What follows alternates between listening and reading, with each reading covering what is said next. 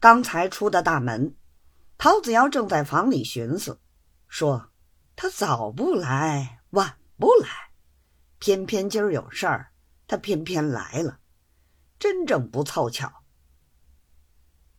话言未了，忽见茶房领着一个中年妇人，一个和尚赶了进来。茶房未及开口，那女人已经破口大骂起来。陶子尧定睛一看，不是别人，正是他的太太同他大舅子两个人。太太见了他，不由分说，兜胸脯一把，未及说话，先嚎啕痛哭起来。陶子尧发急道：“有话好说，这像什么样子？岂不被人家笑话？”还成我们做官人家体统吗？连忙叫茶房替太太泡茶、打洗脸水，又问吃过饭没有。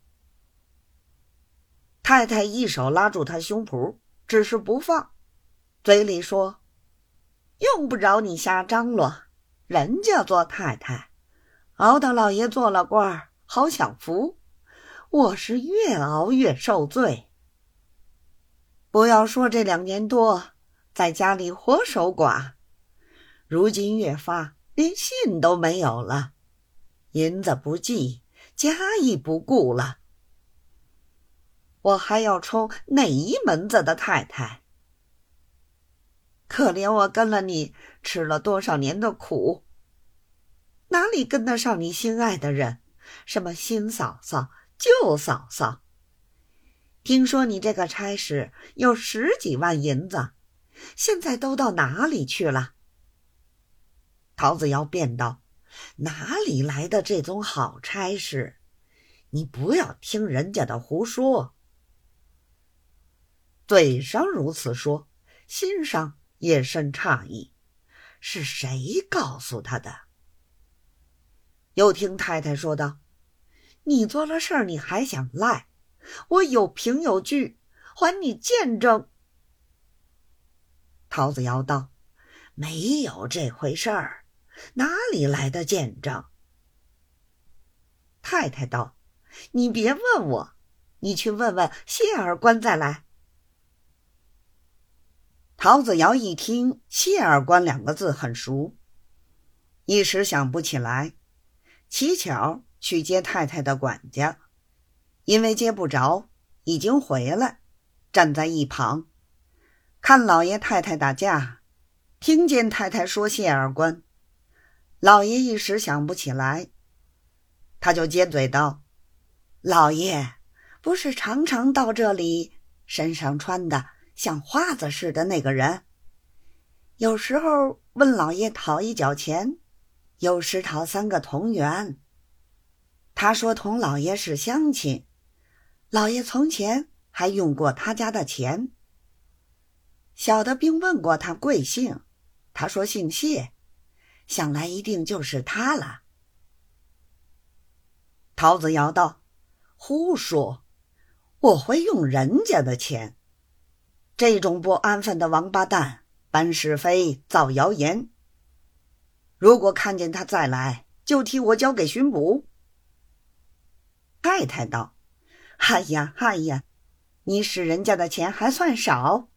你那年捐这劳什子官的时候，连我娘家妹子手上一副镀银镯子都被你脱了下来，凑在里头，还说不用人家的钱。